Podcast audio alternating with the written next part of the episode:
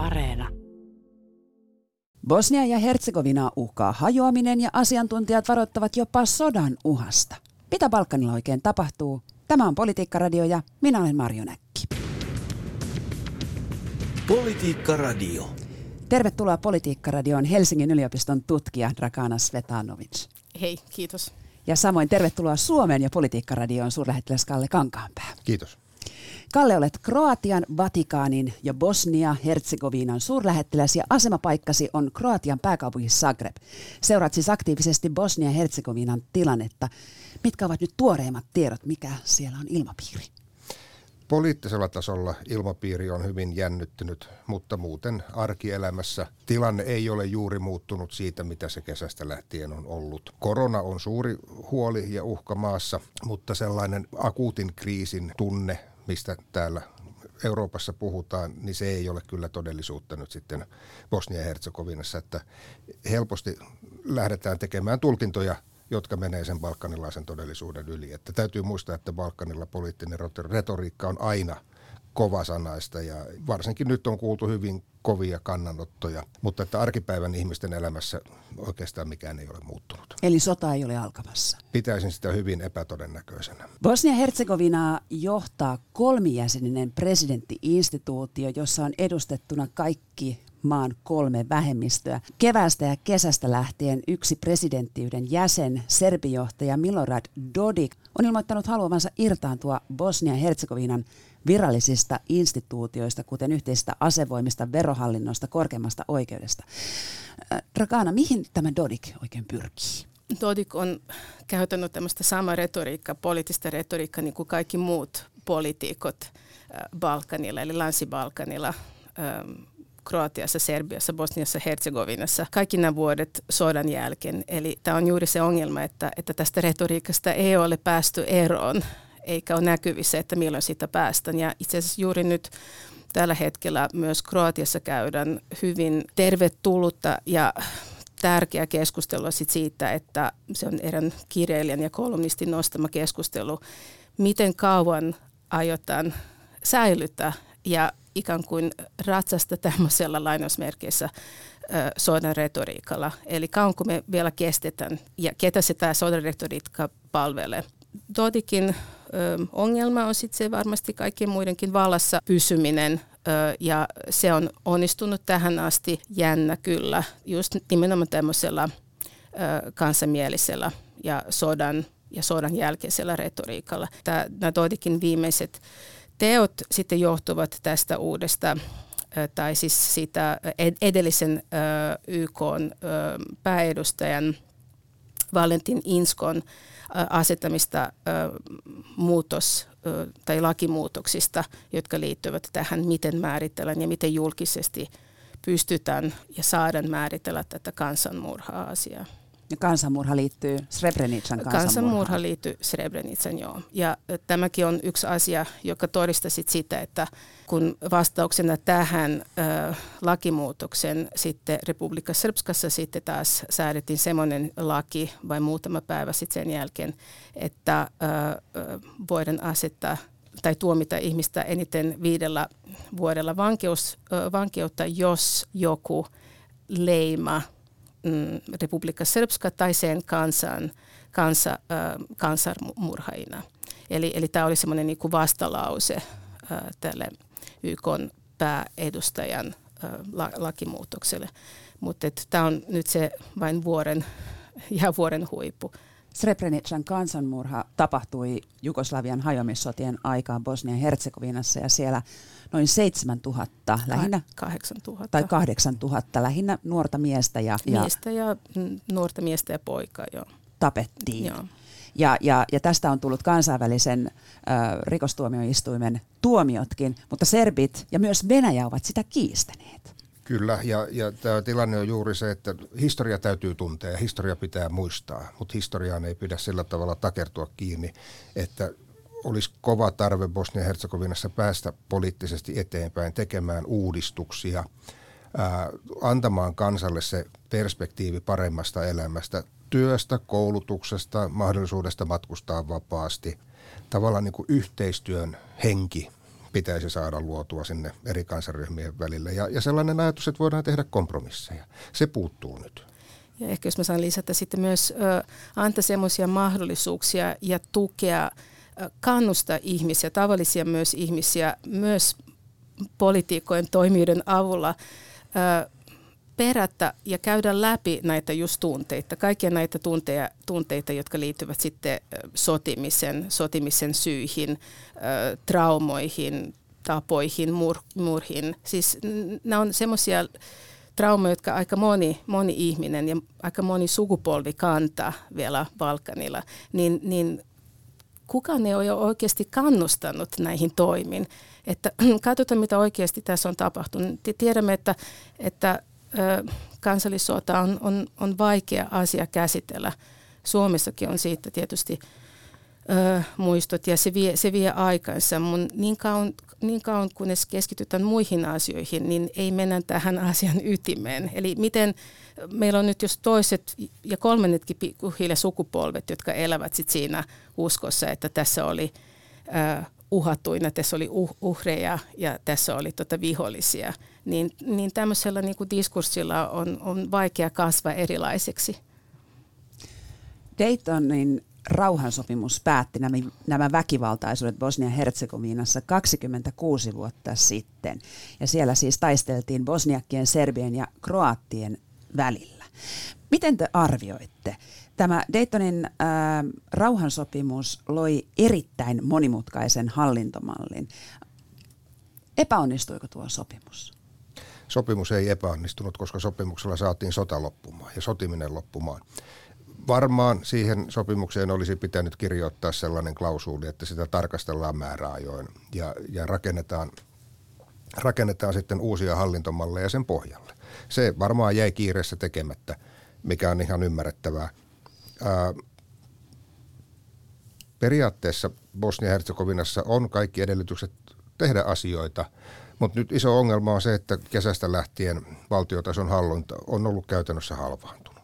Eli siellä ei pystytä tekemään poliittisia päätöksiä, ei pystytä tekemään korkeita virkanimityksiä.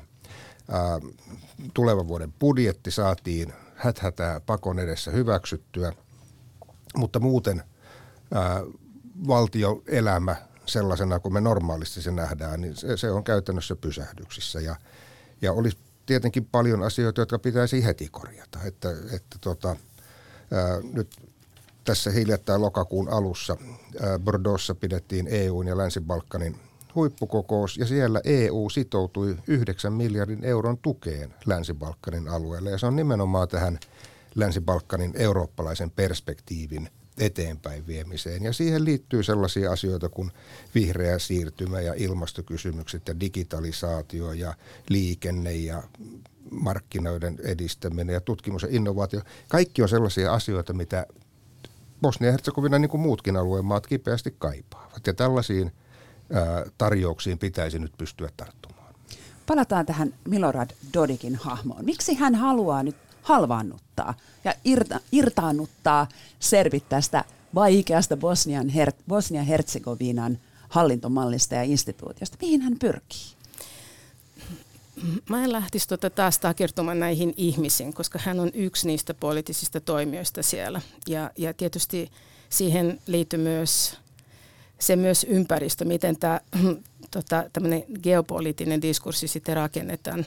Mutta mm, se, mitä, mitä ehkä nämä kaikki toimet sitten kertovat, kertovat sit siitä, että on tarve, ja se ei ole vain niin kuin tästä Republika Srpskan puolelta tullut, vaan on tullut myös Bosnian Kroatienkin puolelta, että Daytonin sopimus ei enää, tai se ei ole pitkään aikaan, tarjonnut tarpeeksi tilaa erilaisille niin muutoksille, esimerkiksi äänestysmahdollisuuksia, että vaikka äm, äh, Kroatian tai siis Bosnian kroati pystyisi äänestämään edustajan vaikka Bosnian federaatiosta tai vaikka Republika Srpskasta. Nämä on hyvin monimutkaiset jutut ja semmoiset on tehnyt, mutta, mutta tota, mä ehkä nostaisin semmoisen asian täällä, että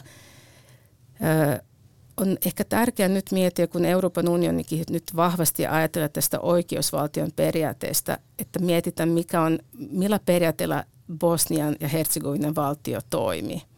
Se on rauha, rauhasopimus, Dayton, Dayton, Daytonin rauhasopimus, jonka ähm, neljäs ammatmaani toimii äh, valtion äh, äh, perus, perustuslakina ja sitten kymmenes ammatmaani toimi siitä, millaisia oikeuksia YK pääedustajalla on.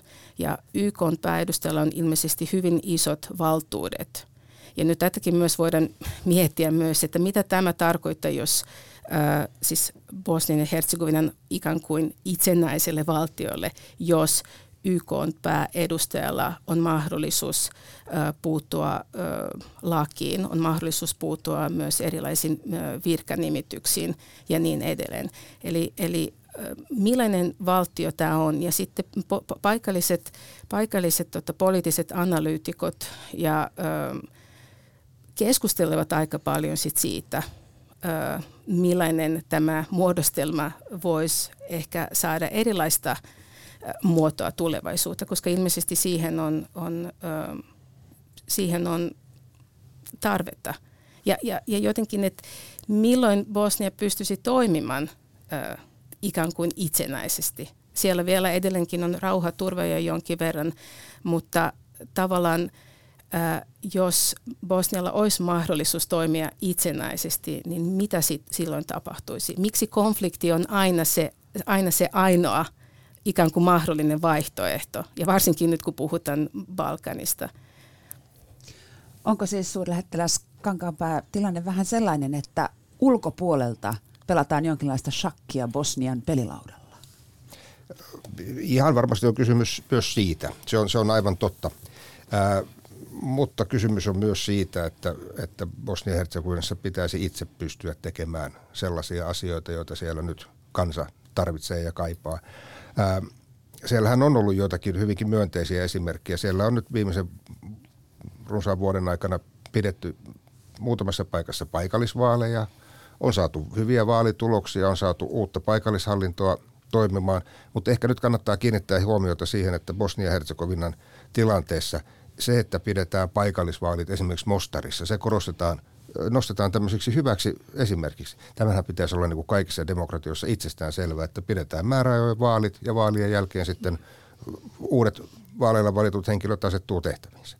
Mutta nyt se, että, että 12 vuotta kesti ennen kuin edellisestä vaaleista oli, oli tuolla tuota Bostarissa aikaa, eli, eli, eli 2008 ja sitten 2020, tai sitten se, että Bosnia-Herzegovinan federaatiossa 2018 vaalien tulosta ei ole saatu ajettua sisään, eli siellä on edelleen se 2018 vajaalukuinen hallitus. Ää, niin tällaiset asiat syö sitä demokratian uskottavuutta ja heikentää sitten maan mahdollisuuksia päästä eteenpäin. Miten te kuvaisitte näiden kolmen vähemmistön, serbien, bosniakkien ja kroatien välejä ihan tällaisessa arkipäiväisessä kanssakäymisessä Bosniassa?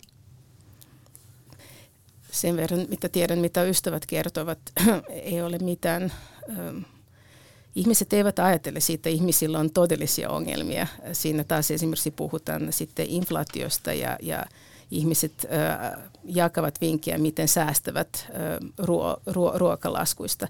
Että nämä on todelliset ongelmat ja sen takia vielä jos sit sinne päälle sitten ruvetaan sitten ikään kuin tarjoamaan heille tätä sota, sota tota narratiivia, niin, niin se on todella valitettava ja ikävä, ikävä näille ihmisille, mutta päällisin puolin mä luulen, että siellä kaikki toimii ja, ja, ja ähm, siitä on aika, kun mä oon viimeksi käynyt Sarajevossa ja, ja, ja Mostarissa, niin, niin äh, siellä muitakin ihmisiä otetaan hyvin, hyvin, hyvin vastaan, mutta ähm, mä luulen, että se on nimenomaan just se ongelma, että, että arkitasolla tai arjen tasolla ihmisillä ei ole – ongelmia. Heillä on helppo sanoa, että me ollaan kaikki bosnialaisia, vaikka heillä on eri ö,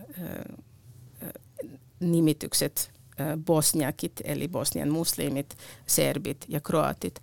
Mutta tämä liiallinen ö, erojen rakennelma tai rakentaminen tapahtuu jossakin, jossakin muualla koska ihmisillä on ne kaikki perus, perustarvet, just nimenomaan niin kuin koulutus ja, ja tota, sitten toinen itse, itse asiassa iso, iso ongelma näissä kaikissa maissa on tämä demografian suuri muutos. Bosniasta ja Kroatiasta, Serbiasta lähtee joka päivä todella paljon nuoria koulutettuja ihmisiä pois, niin, niin, niin tämä on, on hyvin iso, iso ongelma, johon pitää, pitää tarttua. Niin, niin, niin ehkä nämä on tämmöiset perusongelmat, mitä ihmisillä on. Voisin tähän lisätä vielä, siis sen lisäksi, että Bosnia-Herzegovinassa on Serbitasavalta ja, ja Bosnia-Herzegovinan liittovaltio. Siellä on myös Brtskon itsehallintoalue. Ja kollegani oli juuri eilen käymässä siellä ja kertoo sitten ilmapiiristä. Siellä on, ilmapiiri on ihan, ihan normaali. Eri väestöryhmät tekee oikein hyvää yhteistyötä myös hallinnossa. siellä suunnitellaan kestävän kehityksen ja ympäristö- ja ilmanlaadun hankkeita. EBRDn kanssa on tehty lokakuussa sopimus siitä, että millä tavalla lähdetään näitä asioita kehittämään. Ja siellä nimenomaan myös sitten kannetaan huolta siitä, että miten saataisiin nuoret pysymään maassa. Eli, eli se on, se kuva Bosnia-Herzegovinasta on hyvin monitasoinen, siellä on hyvin monta todellisuutta ja siellä on myös näitä myönteisiä kehityskulkuja olemassa, jotka sitten voisivat toimia esimerkkinä muille alueille maassa. Politiikka Radio. Politiikka-radion studiossa ovat Helsingin yliopiston tutkija Dragana Svetanovic ja suurlähettiläs Kalle Kankaanpää. Serbijohtaja Dodikia Bosniassa tukevat Kiina ja Venäjä. Mitä nämä suurvallat hakevat Balkanilta?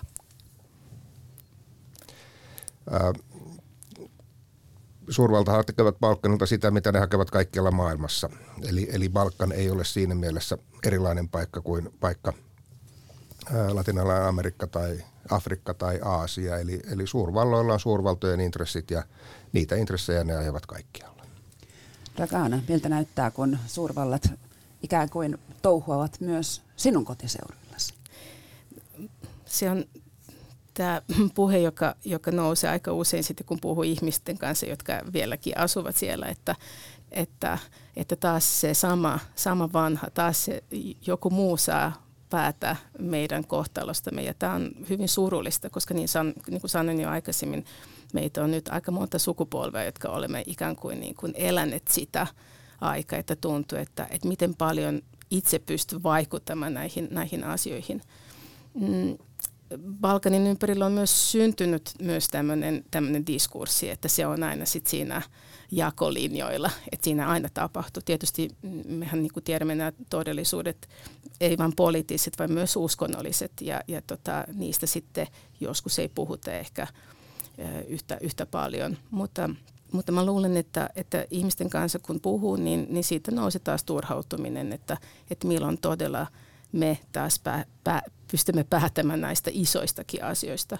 Mutta tietysti tämä geopoliittinen kuva on helppo nähdä ulkopuolella semmoisena isona, mutta sitten se näyttäytyy erilaisena, sit kun katsotaan sieltä sisältä päin ihan tavallisen, enäs tavallisen yksilön ja, ja hänen elämänsä kautta. Kuinka paljon uskontoja käytetään tällaisena ikään kuin pelin välineinä? Ortodoksikirkko yhdistää serbit, Venäjän, Serbian ja tietysti tässä tapauksessa serbijohtajan ähm, Dodikin ja Bosnian serbi, serbivähemmistö. Paljon uskontoa on erittäin, erittäin tärkeä. Tota, ö, sitä nykyään, nykyään opetetaan koulussa ja ö, mä oon tutkinut vähän näiden nuorten, nuorten ihmisten, ö, lukiolaisten ö, narratiiveja just nimenomaan tästä uskon, uskon, uskonnosta ja niin, niin se on tullut vahvana takaisin Bosniassa. Uskonto on tullut osaksi mm, koulun opetussuunnitelmaa vuonna 1993, niin, niin hyvin moni nuori ihminen hyvin vahvasti sanoi, että hän on ö, mm, uskovainen, mutta että aina sitten kunnioitetaan myös muiden ihmisten ö, uskontoja. Mutta se on hyvin läsnä ö, arjessa. Tietysti paljon enemmän kuin silloin sosialismin ää, aikaisessa Jugoslaviassa. Kalle Kankaanpää, mikä sinun arviosi on siitä, kuinka paljon uskonnot, ää, kuinka iso rooli niillä on nyky-Balkanilla? Kyllä niillä on hyvin suuri merkitys ja Bosnian tilanteessa, kun uskonnot menevät kansaryhmien mukaan, niin kuin sanoit, kroatit on katolilaisia ja serbit on ortodokseja ja, ja bosniakit on muslimeita. Ää, itse olen yhteyksissäni aina korostanut ekumenian ja uskontojen välisen dialogin merkitystä ja, ja, ja kun tapaan siellä piispoja tai, tai, tai kirkkojen edustajia, niin aina kysyn, että miten teillä täällä uskontojen välinen dialogi tai ekumenia ja, ja, ja ilahduttavan usein sitä kuulee, että yhteydet on hyvät, ainakin sitten paikallistasolla. Niin, ja itse asiassa Balkanilla toimivat, toimii myös arabimaailma ja, ja Turkki, koska bosniakit, kuten mainittua, ovat muslimeja. Joo, arabimaailmalta ja Turkista tulee aika paljon tukea myös koulutukseen. Että siellä on, on perustettu erilaisia kouluja ja siellä on myös äm, väestöäkin, joka, joka tota, harjoittaa sitten erilaista äh, muslimiuskoa kuin, kuin mitä paikalliset, paikalliset, mutta siitäkään ei ole mitenkään niin kuin iso, iso ongelma, mutta se, että siitä on tullut tärkeä osa koulutusta ja tärkeä osa sitä ihmisten, ihmisten äh, arjessa, että esimerkiksi mun tutkimusaineistossa moni, moni nuori on sanonut, että hän, vaikka hän kunnioittaa äh, muiden äh, uskontojen edustajia, niin tuskin hän ryhtyisi tämmöisen sekaavioliiton, joita oli hyvin, jotka, joita oli hyvin, hyvin paljon entisen Jugoslavian aikana. Eli tämäkin ehkä kertoi siitä, että tämmöinen pieni niin kuin muutos on tapahtumassa. Tietysti aina on sitten niin kuin näitä eroja, miten ihmiset toimii, mutta, mutta se olisi hyvin vaikea, että, että ympäristö ehkä ei ole niin salliva. No entäs Kiina? Kiina on aina paikalla, kun jonkinlaisia bisnesmahdollisuuksia avautuu. Mitä se touhua Balkanilla? Kyllä, tämä on, tämä on, tämä on hyvä esimerkki ja hyvä, kun, kun, kun nostat sen esiin. Bosnia-Herzegovinan tilanteessa, niin kuin nyt on tiedettyä, Dodik omassa retoriikassa toisinaan sanoo, että jos EUta tai länsimaita ei kiinnosta, niin idästä löytyy uusia ystäviä ja ne uudet ystävät on sitten, no siinä on Serbit, tietenkin Serbia, joka on tietenkin luontainen, mutta sitten Venäjä ja Kiina. Ja täytyy muistaa, että se apu ei ole pyyteetöntä. Balkanilla on hyvä esimerkki, muistamme Montenegron kalliin ja turhan moottoritien, joka, jonka kiinalaiset rakensivat ja rahoittivat. Ja nyt Montenegron pieni kansantalous on isoissa vaikeuksissa niiden laskujen kanssa. Eli siinä mielessä kannattaa olla kyllä erittäin varovainen siihen, että mihin hankkeisiin mennään mukaan. Tämän Bosnia-Herzegovinan tilanteen kärjistyttyä tässä kevään ja kesän aikana, niin kritiikkiä on saanut myös länsi. Eli jotkut asiantuntijat sanovat, että EU, Yhdysvallat, länsi, että me olemme unohtaneet Länsi-Balkanin. Ragana, Il- il- ilmeisesti ollaan.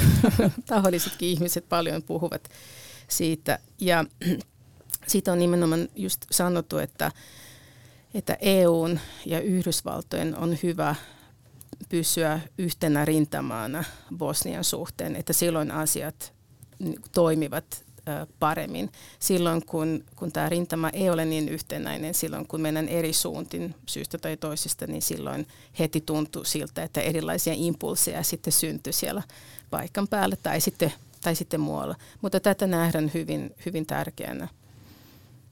EU on erittäin tärkeä tukija Länsi-Balkanilla, mutta EU ei ole kovin hyvä tekemään julkisuusdiplomatiaa. Ja se, se on ihan varmasti iso ongelma, että tavallinen kansa ei tiedä sitä, että minkälaista apua EU antaa ja minkälaista apua EU olisi saatavissa, kun taas sitten joidenkin yksittäisten valtioiden antama apu tai suoranaiset kaupat sitten nostetaan niin hyvin, hyvin näkyvästi esiin. Osittain kysymys on myös siitä, että EUn merkitys ehkä EUn sisälläkin on muuttunut. Meillä ei ole enää semmoista innostusta, niin kuin oli silloin, kun Suomi oli esimerkiksi liittymässä EU-jäseneksi. Et silloin puhuttiin paljon EUsta. Kun meillä oli ensimmäinen EU-puheenjohtajuus, niin kokouksia pidettiin ympäri Suomea. Ihmiset tiesivät, että EU on jotakin tällaistakin. Mutta sellainen innostus puuttuu ja harvassa ovat ne EU-maiden poliitikot, jotka nyt avoimesti sanovat, että EU on hyvä asia. Ihan muut äänet nousevat esiin. Ja tällä hetkellä myös EUn itälaajien laajentuminen on jonkin verran viivästynyt, jollei voisi sanoa jopa jäissä. Eli Balkanillakin on Albania ja Pohjois-Makedonia, jotka pyrkivät jäseniksi ja ovat ainakin jossain määrin täyttäneet jo jäsenyysvaatimukset, mutta neuvottelut eivät kuitenkaan ole edenneet.